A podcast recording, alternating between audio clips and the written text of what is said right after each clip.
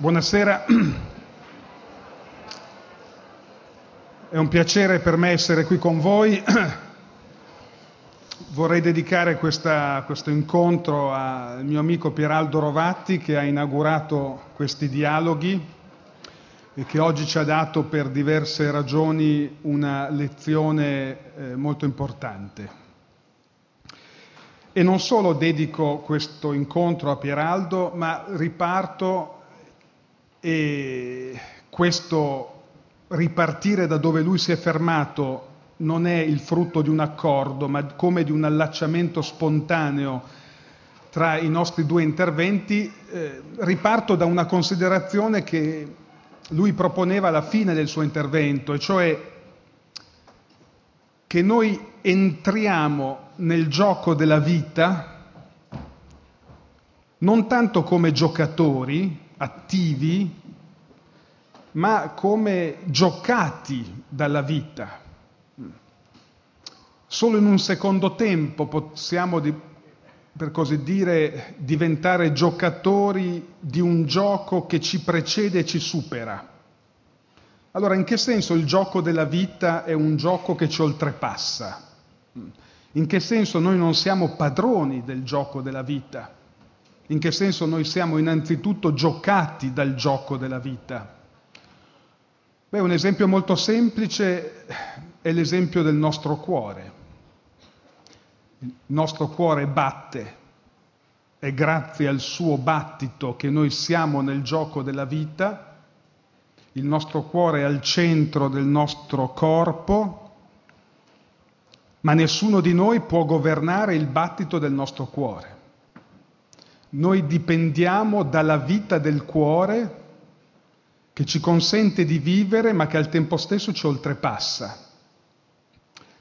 È il caso di un mio paziente che, per esempio, ascoltando prima di andare a dormire il battito del suo cuore come autonomo e seguendo diciamo, il ritmo ovattato di questo battito, a un certo punto, cogliendo il fatto che questo battito è autonomo, il cuore comincia a battere sempre più in modo accelerato e ha la sua prima crisi di panico. Non voglio causare, quindi distraiamoci dal cuore, nessuno pensi al proprio cuore.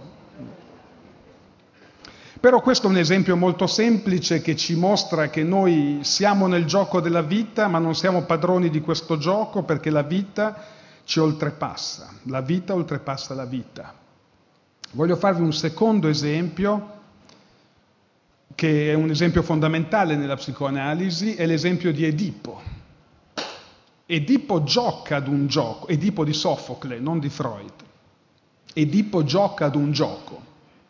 Il gioco a cui gioca Edipo è la ricerca della verità.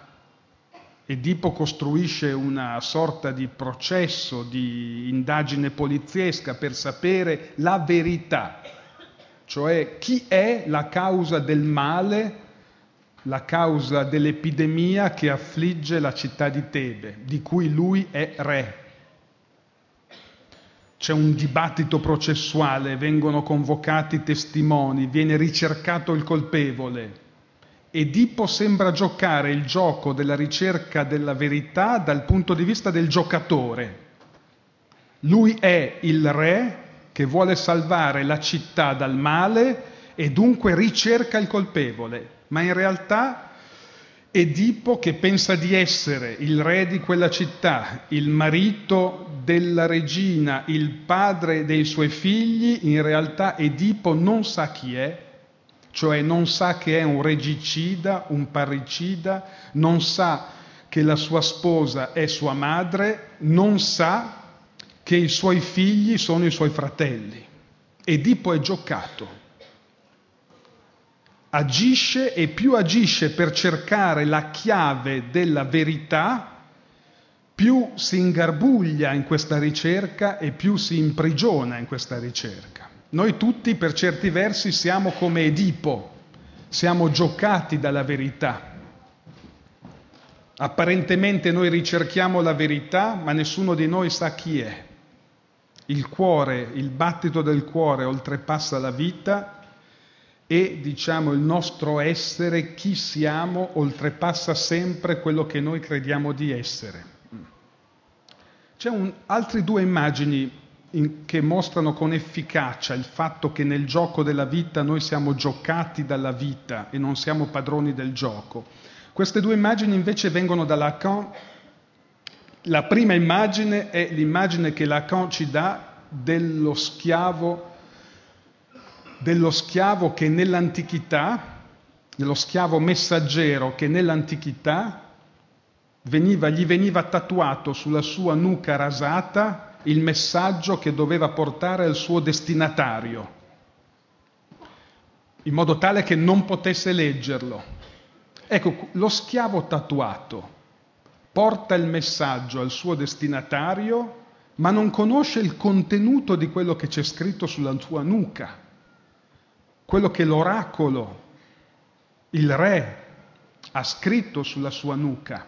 Noi assomigliamo nel gioco della vita tutti allo schiavo tatuato di cui parla Lacan e di cui Edipo è un paradigma. Noi tutti portiamo scritta sulla nostra testa, sulla nostra nuca rasata, la sentenza dell'oracolo. Quale oracolo? Non quello del dio Apollo, la sentenza, secondo Lacan, dei nostri genitori del desiderio dei nostri genitori. Questa sentenza si manifesta innanzitutto nel nome proprio che ciascuno di noi porta, perché il nome proprio che ciascuno di noi porta, che è intraducibile in tutte le lingue, che dovrebbe definire la particolarità più propria di cui io sono fatto, in realtà è scelto dall'altro. È l'altro che ha scritto sul registro dell'anagrafe il nostro nome proprio, è l'altro che ha scelto il nostro nome proprio ancora prima che noi venissimo gettati nel gioco della vita.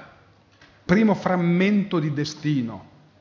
Ciascuno di noi porta il nome di un re, di un albero, di un santo, di un eroe, di un genitore, di un parente. Piccolo frammento di destino che l'oracolo scrive sulla nostra nuca. E il gioco della vita, consiste nel provare a leggere il messaggio che ciascuno di noi porta sulla sua nuca rasata. Non è un caso che quando in psicanalisi noi invitiamo un paziente, allungato sul divano di solito, a parlare di sé, a parlare della sua storia, sempre, sistematicamente, per parlare di sé, il soggetto deve parlare dell'altro di sua madre, di suo padre, dei suoi fratelli, delle sue sorelle, dei suoi amori. Non c'è possibilità per nessuno di noi di parlare di noi stessi senza parlare dell'altro. Questo significa che l'altro non è esterno a noi, ma costituisce il cuore interno, se volete il centro esterno di noi stessi. Ultima immagine che Lacan ci dà che mostra in che modo noi saremmo giocati più che giocatori nel gioco della vita, è un'immagine molto bella del 74, in una conferenza, credo a Nizza, Lacan dice noi siamo come l'imatura, l'imatura sparpagliata. Che cosa unisce la limatura? Cosa dà forma a questa limatura sparpagliata? Che cosa aggrega aggrega questa limatura sparpagliata che tutti, che tutti, noi, che tutti noi siamo, un magnete. Ci vuole un magnete che aggrega la limatura, che dà forma alla limatura. Ma che cos'è questo magnete? Di nuovo, Lacan dice, è il desiderio dei nostri genitori. La prima forma che la vita assume dipende dal desiderio dei nostri genitori. Questo magnete può dare forma alla vita, forma iniziale alla vita, ma può anche non essere attivo. E quando il magnete del desiderio dei genitori non è attivo, la vita resta sparpagliata, non si riunisce. Tutte queste immagini ci servono come porta di entrata per il vero contenuto di questo incontro, che è quello che vi mostrerà che il vero gioco della vita nella prospettiva della psicanalisi è il gioco del desiderio, ma che il gioco del desiderio, anche questo gioco, che è il gioco fondamentale della vita, non ci vede come giocatori. Noi non decidiamo il nostro desiderio, non possiamo, come dire, padroneggiare il nostro desiderio. Noi non non decidiamo, non portiamo il nostro desiderio, noi siamo decisi, siamo portati dal nostro desiderio. Nessuno di noi decide chi desiderare, non è il frutto di un calcolo, non è il frutto di una somma di regole, non è il frutto di un ragionamento razionale. Il, il desiderio porta il soggetto, non è il soggetto che decide il desiderio. E in questo essere portati dal desiderio nel gioco della vita, noi non possiamo, è la prima considerazione che faccio, non cogliere che il desiderio porta con sé una serie nutrita di inganni, di illusioni. C'è una dimensione illusionista del desiderio. Il desiderio cioè vive di una natura immaginaria, quello che Lacan dice quando mostra bene che gli esseri umani desiderano gli oggetti, o se preferite, gli oggetti del desiderio, gli oggetti che desideriamo, molto frequentemente non li desideriamo per le loro proprietà, ma li desideriamo perché sono desiderati da altri desideri. Io desidero l'oggetto del, faccio di quell'oggetto un oggetto del mio desiderio perché è un oggetto desiderato da un altro. L'esempio più semplice è guardando i bambini, guardando il gioco dei bambini. È un esempio, per esempio, viene raccontato da Girard, dieci bambini della stessa età, 5-6 anni, raccolti in una stanza, a tutti i dieci bambini viene dato lo stesso giocattolo, immaginiamolo, un piccolo trattore, bambini della stessa età, con lo stesso giocattolo, uno dice giocheranno sereni, tranquilli, no, grandi litigi perché ogni bambino vuole giocare col giocattolo dell'altro bambino.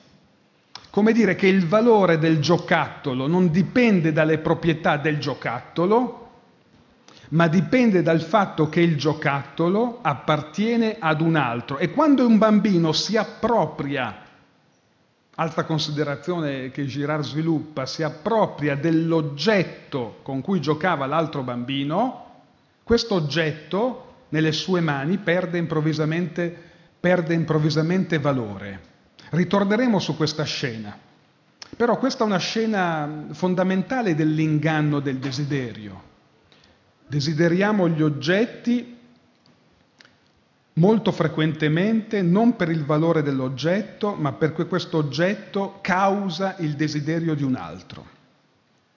E allora se dovessimo così semplificare il gioco del desiderio a partire da questa scena matrice, diciamo, dei suoi inganni, io direi che nella vita, ma lo direi a partire dall'insegnamento della psicoanalisi, ci sono due modi fondamentali di giocare la partita del desiderio, o se preferite ci sono due modi in cui noi siamo giocati dal desiderio.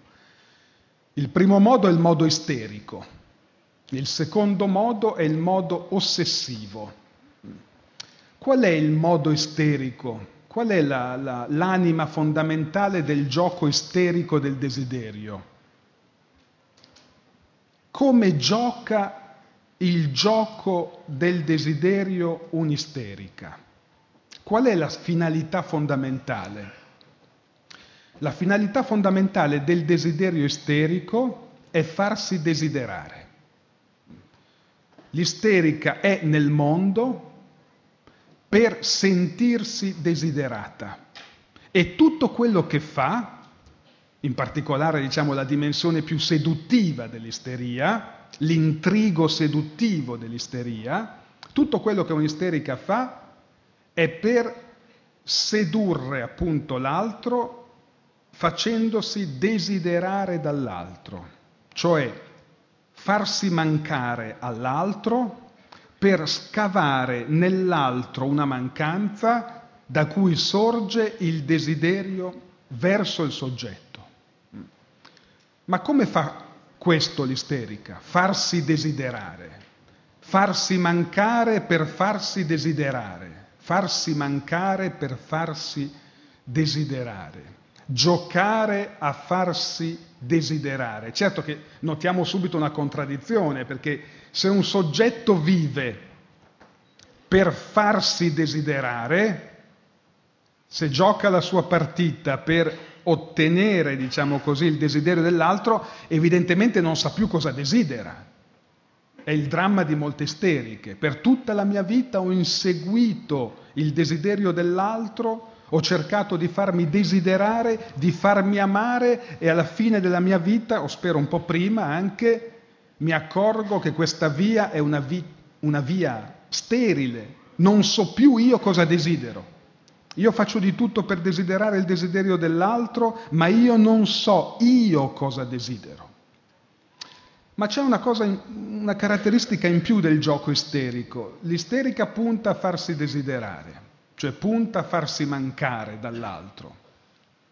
Per esempio, le isteriche sono attratti dagli uomini di grande prestigio che hanno, gli uomini dell'avere, sapere, il denaro, il potere.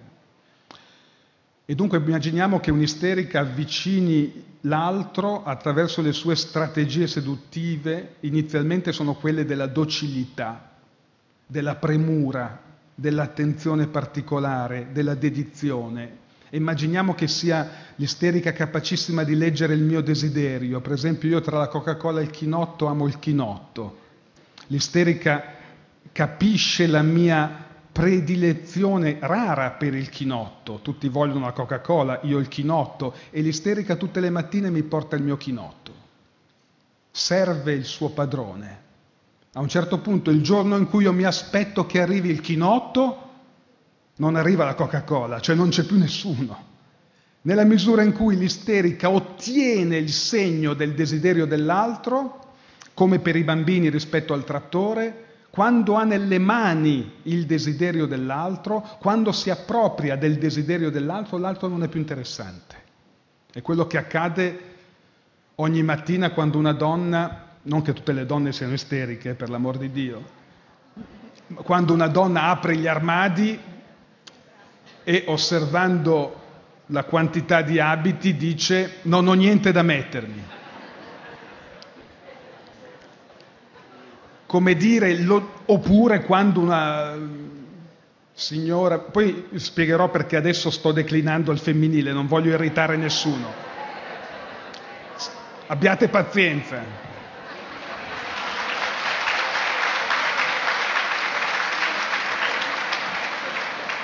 Lo stesso accade quando, quando una signora osserva un bell'abito esposto in vetrina, lo compra, lo possiede dunque, quando a casa se lo mette dice no, non è lo stesso. Cioè ogni volta che l'isterica arriva a possedere l'oggetto del desiderio, desiderio si, l'oggetto del desiderio perde valore, si squalifica. E questa è quella che Lacan chiama la vocazione utopica del desiderio isterico. Non è mai questo. Quello che ho non è mai quello che desidero, cioè desidero, posso desiderare solo quello che non ho, perché quello che ho, e basta pochissimo, è eh, un calzino fuori posto, un alito cattivo, quello che ho si rivela deludente rispetto a quello che immaginavo potesse essere. Quindi la delusione accompagna come un'ombra il desiderio esterico l'accompagna come un'ombra e mostra che la caratteristica principale di questo desiderio è l'insoddisfazione. Non c'è mai soddisfazione, c'è la rincorsa utopica di un amore vero, di un lavoro giusto, di una casa perfetta, ma ogni volta che incontro un lavoro, un uomo e una casa non è mai quella. Così una paziente isterica mi dice, in fondo mi accorgo che non c'è niente che mi definisca. La caratteristica fondamentale del soggetto isterico è che sfugge a ogni definizione. Sfugge ogni definizione, ma c'è una ragione precisa per cui l'isterica tiene questa posizione ambigua che Charcot descriveva molto bene. Con una mano l'isterica si spoglia, cioè si offre, e con l'altra mano si riveste. Il suo no è un sì, ma il suo sì è anche un no. Un casino trovare un, per la strada, per la propria strada, ma è molto frequente per gli uomini. Poi vediamo il rovescio della medaglia. Troviamo, vediamo il rovescio della medaglia. Come dire che nel gioco isterico, nel gioco isterico, il soggetto percepisce la necessità di sottrarsi, di farsi mancare, perché ha la sensazione che se non si sottrae rischia di, es- di diventare un oggetto, un semplice oggetto nelle mani dell'altro. Allora l'isterica trova diverse, diversi modi, anche l'anestesia sessuale per esempio, no? è un modo per lasciare nelle mani dell'uomo solo carne e di sottrarsi rispetto a questa presa. Possiamo pensare all'anoressia isterica, in cui una ragazzina rifiuta di mangiare perché vuole dire al suo altro guarda che io non sono solo un corpo, un pezzo di carne, un tubo digerente che tu riempi, ma io sono un soggetto. E la modalità isterica per fare esistere il soggetto diverso dall'oggetto è rifiutarsi di essere un oggetto, è sottrarsi, è la fuga perpetua, è l'insoddisfazione. E questo comporta anche una certa inconcludenza dell'isteria, che comincia tanti libri, ma che non li conclude, che inizia con slancio tante relazioni, ma che ogni volta si rivelano appunto deludenti, cioè che insegue costantemente quello che non ha. Il miraggio utopico del desiderio isterico è che il meglio, l'ideale, non è quello che ho, ma è quello che non ho, è quello che ancora deve venire. Ecco perché la sua logica, la logica del gioco isterico è o tutto o niente. L'isterica non si accontenta, non si adatta, non, si, non ragiona. C'è una dimensione di dismisura che accompagna l'isterica. O il grande amore o niente, o il principe azzurro o niente o tutto o niente. Posizione di molte anoressiche. Meglio il niente se non posso avere tutto. Se non ho tutto il tuo amore, meglio niente. Mm? Meglio addirittura la morte. E dunque, per farsi amare, un'isterica agisce sottraendosi. Solo nella sottrazione ci può essere segno dell'amore. E chiaramente sto descrivendo una, un gioco che è anche una patologia, no? Una donna diversamente dall'isterica non è che fugge, sfugge di fronte al, al godimento, no? Cioè si fa amare per godere. L'isterica invece rifiuta il godere per farsi amare. È il test a cui l'isterica sottopone costantemente gli uomini. Vuoi il mio corpo? Vuoi giocare col mio corpo o vuoi la mia anima? Dunque ti nego il mio corpo nelle mille forme in cui questo avviene nell'isteria, ti nego il mio corpo per vedere se senza il mio corpo tu mi ami lo stesso. Una cosa semplice. Soprattutto non è una cosa semplice se vediamo l'altro grande ultimo tema dell'isteria, perché nel gioco isterico, la casella vuota del gioco che permette il movimento del desiderio, cioè la domanda assillante che abita ogni isterica, qual è? E qui potete capire perché fino ad ora ho declinato al femminile questa modalità del gioco isterico. La domanda che ogni isterica pone a se stessa costantemente è che cosa è una donna? L'isterica, che di solito è il femminile, vive con, come un enigma l'essere del femminile. E in effetti l'essere del femminile, cioè la donna, è un vero enigma. La donna appartiene più agli extraterrestri che non ai terrestri. Porta con sé un'incognita, un enigma. È il simbolo più radicale dell'alterità, della differenza. L'isterica non sa cos'è una donna. Lacan ricostruisce il mito di questo non sapere cos'è una donna, non sapere co- come si fa a essere una donna. Lacan riporta questo a un mito originario, cioè l'isterica di fronte allo specchio, portata dalla sua mamma, diciamo così, non ha avuto in sua madre la risposta su come si può essere una donna. Cos'è una donna? Nessuna madre in realtà può rispondere a questa domanda. Cosa è una donna? Nessuno in realtà può rispondere a questa domanda. È una delle ragioni per cui le riviste femminili si moltiplicano e ci spiegano come ci si veste, come si devono pitturare le unghie dei piedi, i trucchi. Perché c'è questa proliferazione del sapere intorno alla donna? Perché nessuno sa cos'è una donna. Una madre sa cos'è una madre e può trasmettere alla figlia il senso della maternità, ma nessuna madre sa cos'è una donna, nessuno, tantomeno gli uomini evidentemente. No? Gli uomini non sanno cos'è una donna, lo vedremo fra poco, e dunque chi sa, questa è la questione isterica per eccellenza, chi sa cosa è una donna? Eh? Vi, ricordo che Freud si ferma su questa domanda, no? dice la domanda a cui non ho saputo rispondere è cosa vuole veramente una donna, il continente nero della femminilità. Come l'isterica tenta di risolvere questo problema? La donna, dicevano i filosofi, Adorno, Horkheimer, era un po' come l'ebreo, cioè non ha patria, non ha identità, non è identificabile, è un soggetto nomade, eh? è un soggetto nomade. Allora la domanda è, ma come l'isterica affronta questo grande enigma della femminilità? Beh, eh, interessandosi alle donne, non in senso omosessuale, non necessariamente, ma ogni isterica, io aggiungerei ogni donna, è interessata nel suo gioco del desiderio all'altra donna. Ogni donna guarda le donne per capire, attraverso le donne che guarda, come può lei essere una donna. Facciamo un esempio molto banale. Siamo a una festa,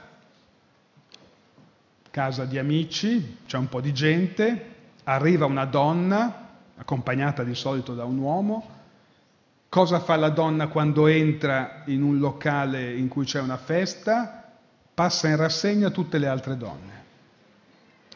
La donna osserva fondamentalmente tutte le altre donne e si sofferma su chi tra queste donne è, diciamo così, più donna delle altre donne, cioè conserva il segreto della femminilità Lacan dice volete veramente sapere qualcosa del desiderio isterico? Cercate nella sua storia la presenza dell'altra donna, cioè l'amica più grande, la professoressa, l'innamoramento anche omosessuale della, della giovinezza, la sorella maggiore. Nella storia di un'isterica c'è sempre una donna che occupa il posto dell'altra donna che detiene il sapere sull'essere donna.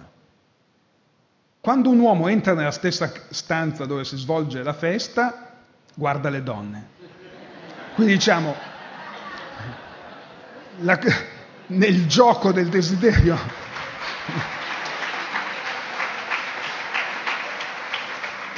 non c'è scampo per una donna. Le donne guardano le donne, gli uomini guardano le donne e questo è un punto molto, che potrei sviluppare molto ampiamente, ma è chiaro che la donna è esposta allo sguardo, hm? è esposta allo sguardo perché l'uomo la guarda con un altro interesse rispetto alla domanda della donna. La domanda della donna è come si fa a essere una donna. La domanda dell'uomo è più semplice, diciamo.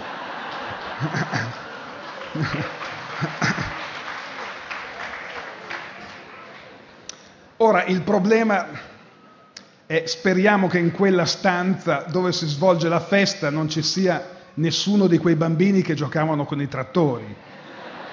perché, perché il problema è che se una donna guarda l'altra donna per capire cosa è una donna, può guardare il suo uomo, può guardare il suo uomo come il bambino guarda il giocattolo nelle mani dell'altro bambino, per attraverso l'appropriazione del suo uomo guardare cos'è una donna.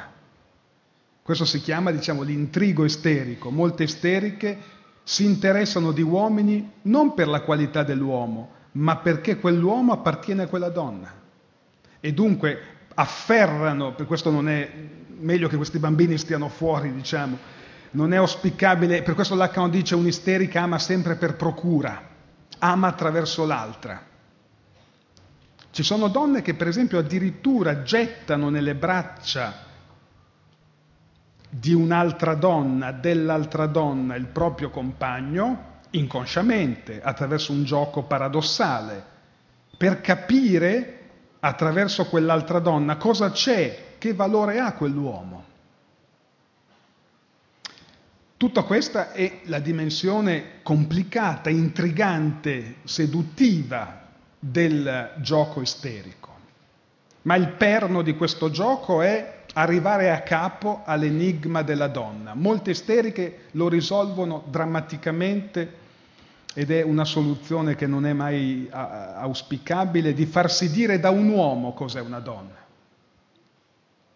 Quando leggiamo i fatti di cronaca di donne che si fanno umiliare o di donne che subiscono violenza e che però non sanno separarsi dal partner, anche perché hanno paura delle minacce del partner, eccetera, sotto troviamo molto spesso questa tematica. Nella misura in cui io non so cos'è una donna, cerco nell'uomo la bussola che possa risolvere questo smarrimento e dirmi come posso essere una donna, cioè me lo faccio dire dagli occhi dell'uomo. Ma insomma, basta entrare, pensare alla differenza tra un aeroporto come quello di Reykjavik e quello di, che ne so, Fiumicino. Quando uno arriva a Reykjavik è una cosa normale, arriva a Fiumicino, tutte donne mezze nude appese nell'aeroporto. Sono le donne che si costituiscono come donne a partire dallo sguardo dell'uomo. Cioè di fronte all'enigma cosa è una donna, la risposta è quello che dice un uomo. E l'ideologia patriarcale è cresciuta su questo paradigma fondamentale, eh? che è un paradigma atroce, Beh, adesso finalmente passiamo agli uomini perché sarà un po' meno divertente. Qual è il gioco dell'ossessivo? Certo che ha un senso, e non posso poi approfondire, questo rapporto tra il gioco femminile e il gioco maschile, perché l'ossessivo è fondamentalmente maschile, non è escluso che ci siano isterici uomini, non è escluso che ci siano ossessivi donne, ma la nevrosi, il gioco ossessivo del desiderio è un gioco maschile. Qual è il suo fine? Distruggere il gioco dell'altro. L'isterica vuole far giocare l'altro, cioè giocare con l'altro, giocare a farsi desiderare dall'altro. L'ossessivo punta a demolire il gioco dell'altro distruggere il gioco. L'ossessivo ha paura del gioco, è angosciato dal gioco, l'isterica vive nel gioco, nel gioco della seduzione, nel gioco del desiderio, nell'utopia del desiderio, nello slancio vitale del desiderio, l'ossessivo assomiglia piuttosto a una pietra. L'isterica lascia i libri a metà, l'ossessivo li deve finire tutti nel sacrificio, fino all'ultima pagina. L'isterica li lascia dispersi sotto il letto, in cucina, in ogni angolo della casa, l'ossessivo li ordina meticolosamente, secondo criteri ogni volta eh, rigorosi, precisi. L'ossessivo gioca a rifiutare il gioco. L'ossessivo vive il gioco con grande angoscia. Non gioca, fa lo spettatore del gioco. L'ossessivo ama stare sdraiato davanti al televisore, fa lo spettatore del gioco, non partecipa al gioco, si estranea dal gioco. E perché l'ossessivo si estranea dal gioco? Mantiene la posizione dello spettatore del gioco. Perché gioca a non giocare il gioco? Perché ha paura del gioco, perché nel gioco si può perdere. Questo è il punto chiave. Vi, vi racconto un sogno proprio fulminante di un mio paziente ossessivo. Sogna di giocare a poker, sogna di avere quattro assi, sogna di vincere. Poi sogna di cambiare tavolo di gioco, sogna di avere quattro assi e vince. Poi sogna di andare in un terzo tavolo di gioco, quattro assi, vince. Ma la quarta volta che va al tavolo di gioco le persone si alzano e dice con te è impossibile giocare. Con te è impossibile giocare. Con l'ossessivo è impossibile giocare perché l'ossessivo o vince o non gioca. L'ossessivo evita il gioco quando il gioco implica la possibilità della perdita. Rovati ne ha parlato questo, questo pomeriggio. È, è l'ossessivo nella posizione di Amleto, Amleto esita, l'Amleto di Shakespeare temporeggia, non si getta nella mischia, fino ad un certo punto almeno, si astiene dall'atto, dubita, rumina. Questa è la posizione, è la posizione dell'ossessivo. L'ossessivo preferisce cioè al gioco fare lo spettatore e cioè affidarsi a un padrone del gioco. Do- l'isterica cerca la donna, l'ossessivo cerca un padrone. Padrone significa un padre, un ideale, il padrone dell'impresa in cui lavora. L'ossessivo ama fare il servo, ama obbedire, perché obbedire significa non rischiare l'atto, significa non essere liberi. Il suo paradigma fondamentale noi lo troviamo nell'avaro di Molière. Allora, se l'isterica di fronte al bivio essere o desiderare, meglio essere o desiderare, l'isterica risponde meglio desiderare, anche a costo di perdere l'essere. L'ossessivo di fronte alla domanda meglio essere o desiderare, cioè meglio essere che non desiderare, meglio distruggere il desiderio piuttosto che perdere l'essere. In questo senso il paradigma del gioco ossessivo è quello dell'avaro di Molière. L'avaro di Molière di fronte a, alla scelta in cui si trova a un certo punto tra Marianna e la cassetta, non ha dubbi, sceglie la cassetta. Perché sceglie la cassetta e non Marianna? Perché l'ossessivo sa bene che una donna, ogni donna, è dal punto di vista del suo bilancio una perdita.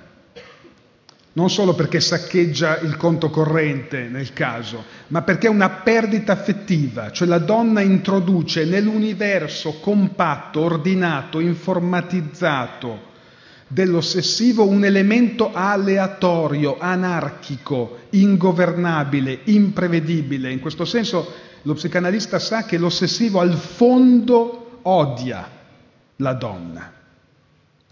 Come diceva un mio paziente ossessivo che amava molto stare sdraiato per tutta la serata davanti al suo televisore, col suo plaid e le sue cose, diceva alla sua compagna Chiedimi quello che vuoi, ma lasciami stare.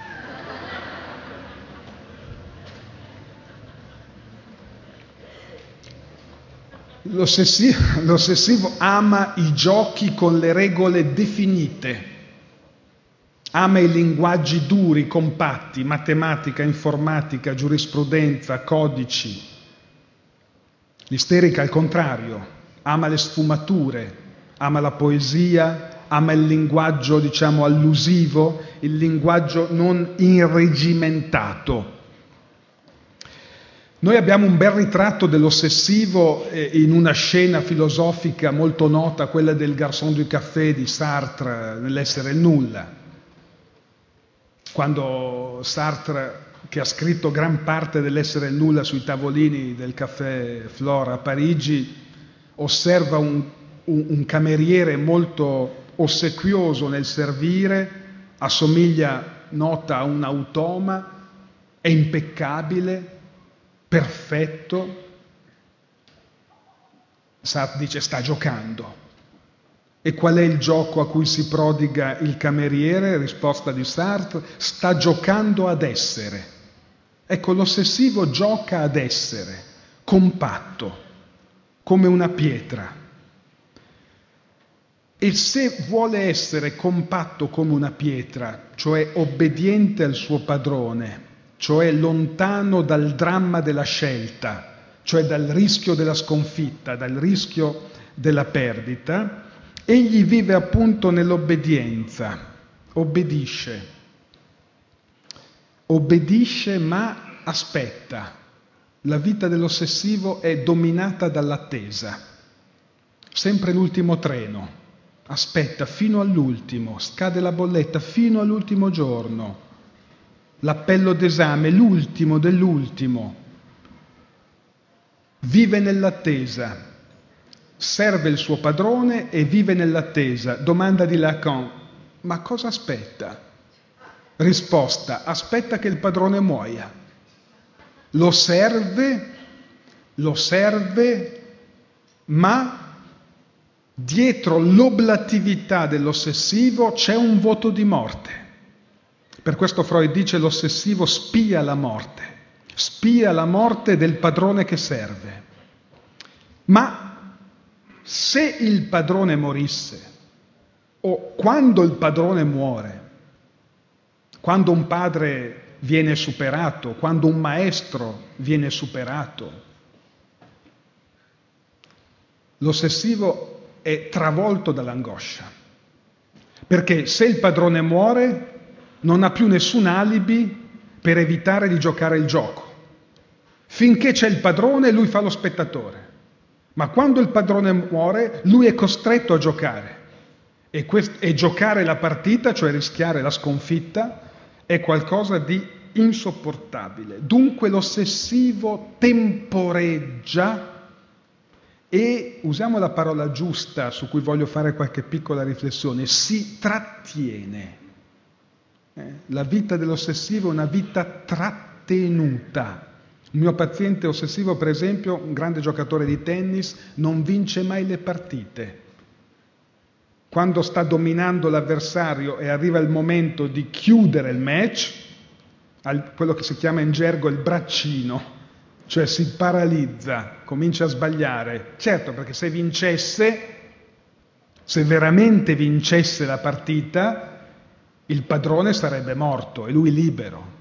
Quindi è meglio riprodurre la sconfitta, il fallimento per avere un padrone. Ma il punto centrale è trattenersi. Da dove viene questo?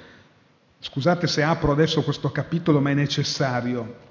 Da dove viene questo vivere trattenuto, trattenuto nelle emozioni, trattenuto negli affetti, il contrario dell'isterica che invece ama il gioco degli affetti, ama il gioco della passione. L'ossessivo, diciamo, punta a liberarsi della passione, a vivere senza passioni, appunto a trattenersi al di qua della passione.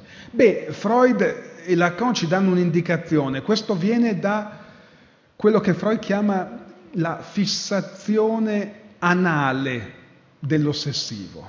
Che cosa vuol dire fissazione anale? In Freud noi sappiamo che la libido si sviluppa per fasi, c'è una fase orale, una fase anale, una fase fallica.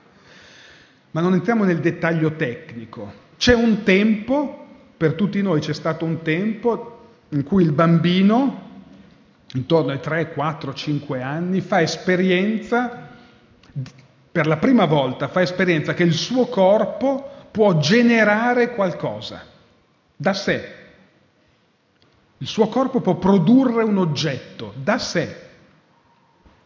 È merda. Però il bambino fa esperienza che il suo corpo può generare un prodotto. Non dobbiamo sottovalutare l'importanza, tant'è che i bambini all'inizio corrono dai, dalla mamma per far vedere la propria pepita, il proprio prodotto. Dunque il bambino fa esperienza che può generare, attenzione, può generare e che la sua generazione può entusiasmare l'altro. La mamma che dice, come dovrebbe ogni mamma fare, bravo, ma che bella, che bella cacca, è oro, no? E il bambino si inorgoglisce del suo prodotto. Straordinario questo pezzo, no? Ci sono...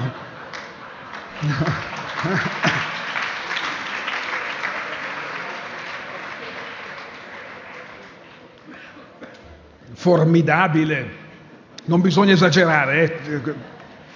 ma diciamo è necessaria una gratificazione.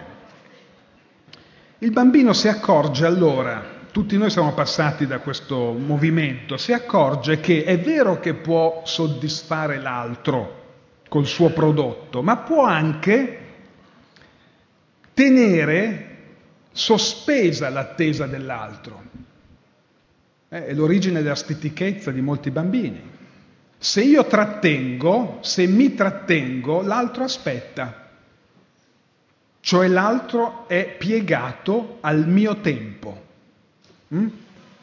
Sono bambini che rimangono col vasino incollato al sederino, proprio perché trattengono facendo in modo che tutto giri attorno, attorno al suo, diciamo così, sforzo creativo. Cioè noi abbiamo un ribaltamento del rapporto tra l'oralità e l'analità. Nell'oralità il bambino dipende dall'altro. Eh? Il bambino urla, ha fame, grida, ha bisogno del nutrimento del seno. Quindi la potenza è nel seno e il bambino è privo di potenza, è nella inermità. Nell'oralità noi abbiamo il bambino che si rivolge all'altro che ha. L'isterica implicherebbe una fissazione all'oralità, non ho il tempo di svilupparlo. Nell'ossessivo la fissazione anale, cioè nell'analità noi abbiamo un ribaltamento dell'oralità, come dire non sono più io che mi rivolgo a te per chiedere quello che tu hai, il seno, ma sei tu che aspetti che io mi scarichi. E dunque ti inchiodo in questa attesa con un'aggiunta però drammatica che ci porta poi a capire il senso della vita trattenuta dell'ossessivo, cioè nel momento in cui il bambino trattiene, non rilascia, trattiene, sorge un pensiero, anzi per la Con addirittura il pensiero sorge da lì in generale, ma questo fa, irriterà i filosofi. sorge un pensiero o sorge il pensiero, Chissà cosa ne pensa Heidegger, per esempio, su questo.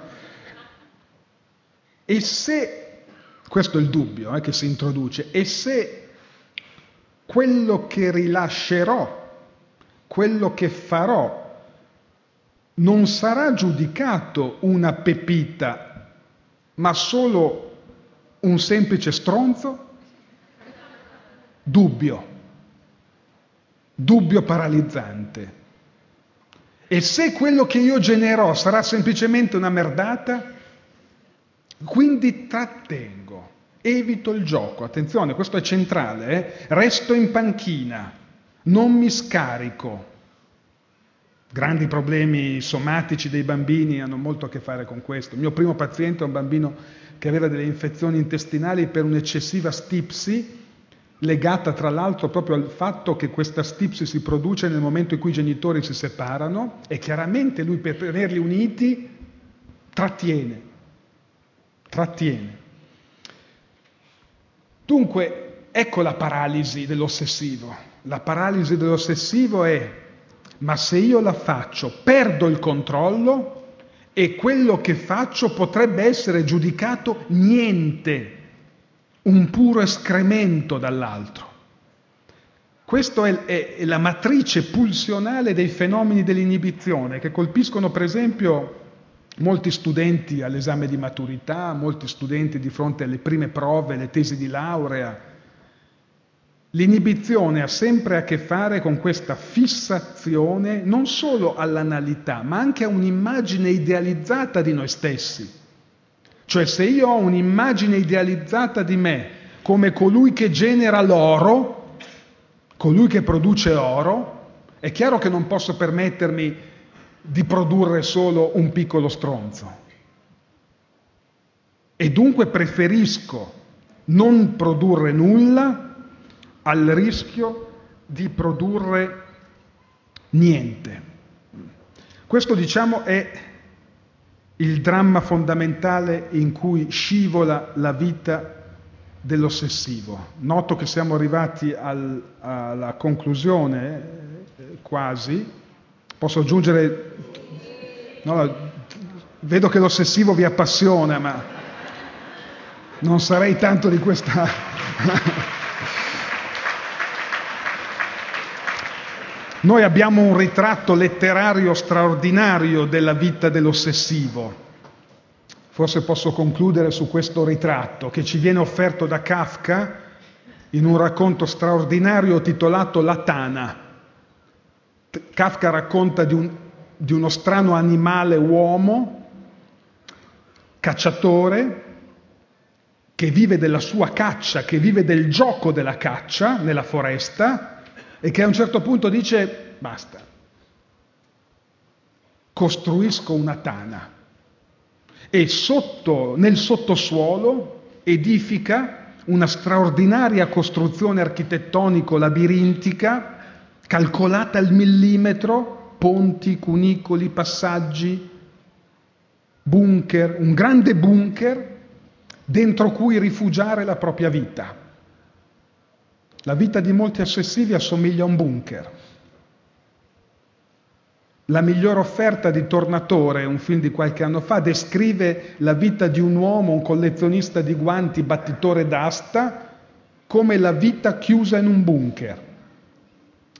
E a un certo punto, mentre contempla questa straordinaria costruzione a cui è venuto a capo, questa fortezza di cui lui è l'unico abitante, si sente un sibilo provenire da lontano. Questo sibilo angoscia l'uomo della tana, che subito si mette a rimpolpare, rafforzare gli argini, le difese, per neutralizzare il sibilo, ma il sibilo, come in una sorta di gioco controfinalistico, no? cioè più l'ossessivo come Edipo, più cerca di risolvere l'enigma del sibilo, e rafforzare la propria fortezza, più la fortezza si trova ad essere occupata, attraversata dal sibilo.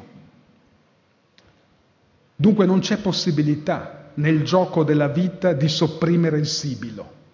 E per l'ossessivo il sibilo ha un nome e cognome, diciamo, il sibilo è il sibilo del desiderio. L'ossessivo ha angoscia del desiderio, ha terrore del desiderio e il desiderio trova la sua incarnazione più radicale per un ossessivo nella donna.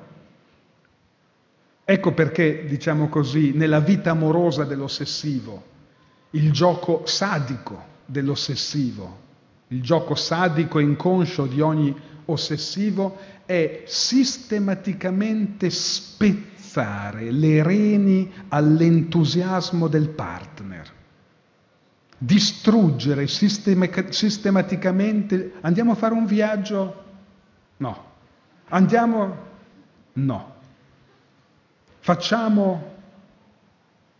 È questa mortificazione sistematica del desiderio dell'altro che a un certo punto spegne il desiderio dell'altro, lo distrugge e solo quando lo distrugge e quando l'ossessivo osserva l'altro che dice vabbè basta, me ne vado, l'ossessivo si rianima e dice ma no dai, ancora.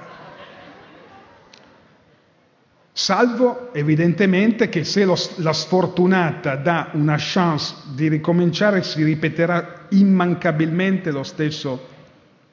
Mi viene in mente ora una scena, giusto per capire la differenza è un gioco, una coppia che si sta separando in un momento di grande litigio, una coppia, una famiglia, insomma, quindi una storia d'amore importante, in cucina, lei che dice va bene faccio le valigie, me ne vado, basta, lui discute e nel pieno, diciamo, nel colmo della lite, lui osserva una pattina nella cucina fuori posto e dice scusa, e sistema la pattina. L'ossessivo può giocare solo un gioco mortificato dalla regola. Il gioco senza regole, che è il gioco dell'amore, lo angoscia. Grazie.